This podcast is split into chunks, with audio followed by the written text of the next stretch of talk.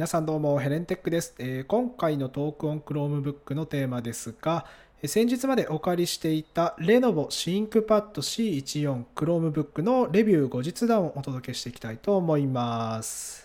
はい、ではまず、レノボ ThinkPad C14 Chromebook についての紹介ですが、このモデルは今年の5月に海外で法人向けモデルとして発表されたものです。で、その1ヶ月後にも日本で投入が発表されまして、まあ、こちらも同じく法人向けモデルとして、えまあ、レノボの公式サイトに掲載されていて、まあ、現在は販売代理店経由か、まあ、一応直販の価格とかも出ていますが、まあ、一応代理店経由というところで取り扱いになっています。でこのモデルなんですけれど、まあ、インテル第12世代の V プロを含む Core i シリーズを採用したまあ、シンクパッドシリーズということで、赤い TrackPoint とか、独立したクリックボタンとか、あとはあの MIL スペックに準拠した堅牢性っていうのがありまして、あとオプションで LTE サポートをしています。なのでまあビジネス向けの Chromebook として十分な性能を持ったモデルとなっています。で、まあ、今回はたまたま実機をお借りする機会をいただけたので、まあ、1週間くらいですね、触ってみて、まあ、このブログでももうすでにレビューとか出していますので、スペックとか外観とかですね、まあ、細かいところはそっちを見ていただくとしまして、まあ、今回このポッドキャストでは、その使用感を振り返りながら、振り返りながら、まあ、簡単にレビューというかですね、まあ、どんな感じだったかっていうのをお伝えしていければいいなと思っています。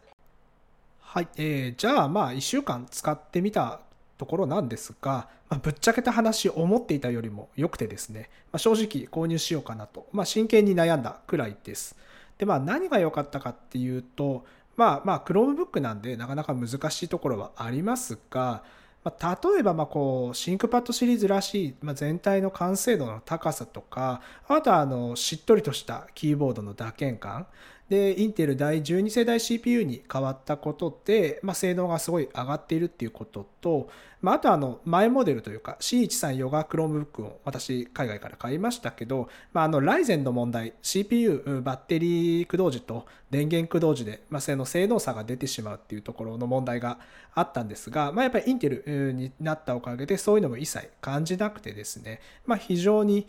まあ、性能が高く、まあ、使いやすいモデルだったと思います。であと、ファンの動きとかも含めて、まあ、何て言うんですかね、全体的に安定した動作感というか、まあ、こう不安定にならないような動きあのウェブ会議してたりとか Linux 使ったりとかあとはちょっとこう重たい作業外部ディスプレイにつなげながらやったとしてもまあなんだろうこう熱暴走するような雰囲気とかあ急に処理落ちしたりとかですねそういうのはあんまりなかったのでまあこう派手さはないけど、まあ、すごいこう安定している、まあ、すごいいいモデルだったなというふうに思っています。まあ、ただやっぱそれでもこうちょっとなんか惜しいなっていうかもったいないなっていうふうに思っているところもありまして、まあ、それがディスプレイなんですけれど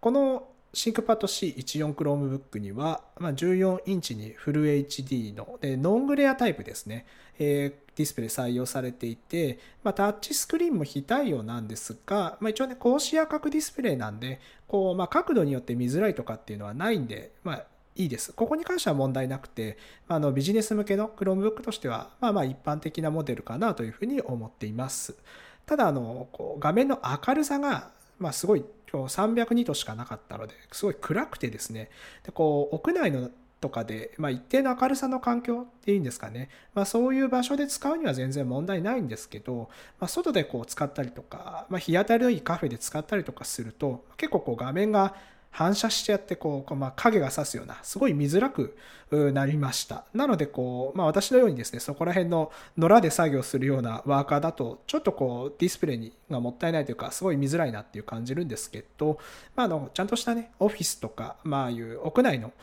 まあ、安定した環境で作業するような人であれば、まあ、そこは気にせず使えると思いますので、まあ、どちらかといえばこう野良作業向けというよりかはオフィスとか屋内で作業する向けのデバイスかなと思います。います。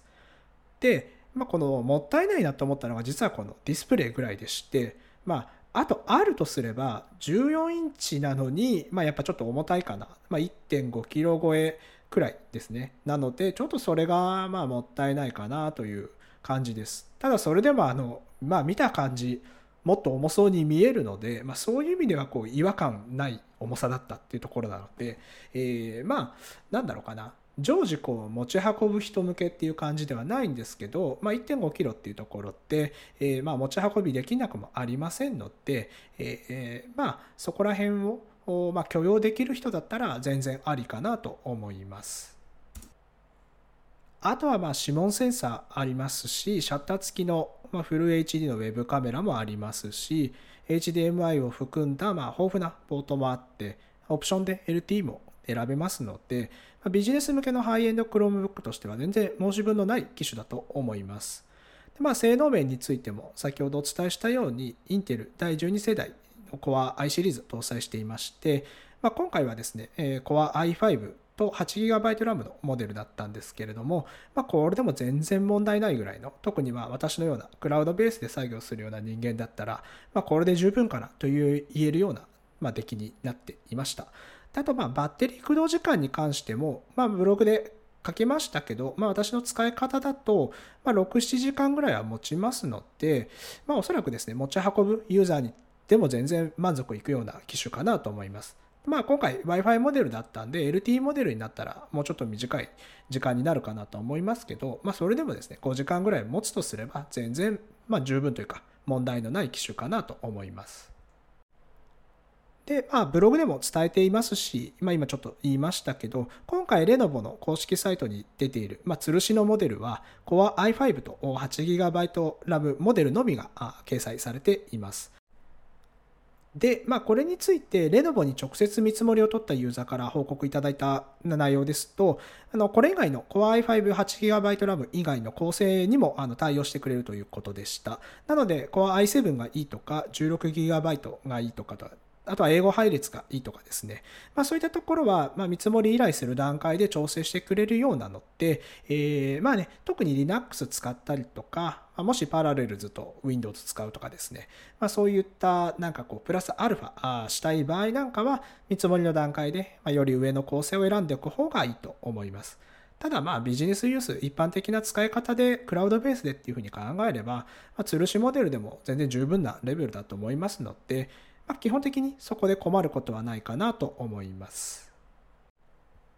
で、まあ、あとは価格についてですけれど、まあ、これに関しては法人向けモデルとなるので、まあ、一概にですね、いい悪いっていうのはちょっとお伝えできないところです。一応、あの、ダイレクト価格として、LTE 非対応のベースモデルが約19万円、エンタープライズアップグレードモデルで21万円、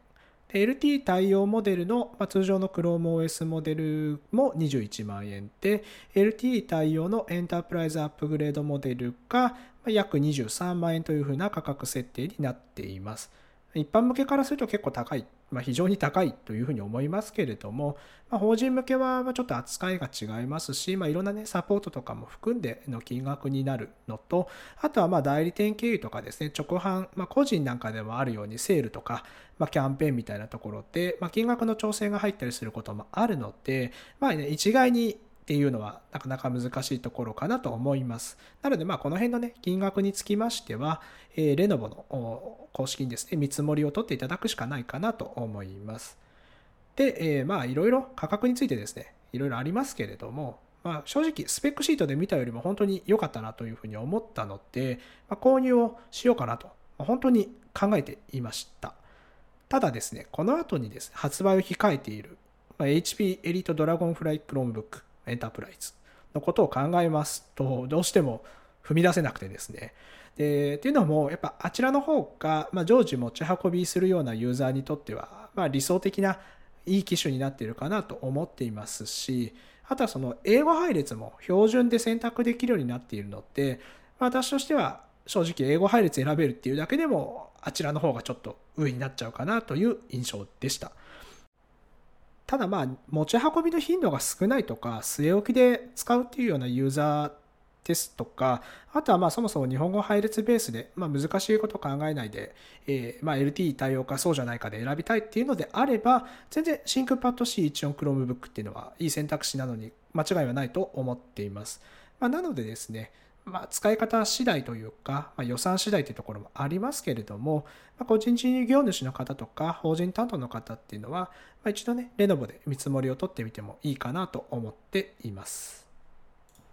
はい、えー、ということで、まあ、 Lenovo ThinkPad C14 Chromebook のレビュー後日談として、まあ、ちょっとざっくりとお伝えしてきました。で、まあね、今後もこういった後日談ですね、続けていきたいと思いますので、まあ、週刊 Chromebook ニュースも含めて、また次回も聞いていただければ嬉しいかなと思います。それではまた次回、トークオン Chromebook ヘレンテックがお届けしました。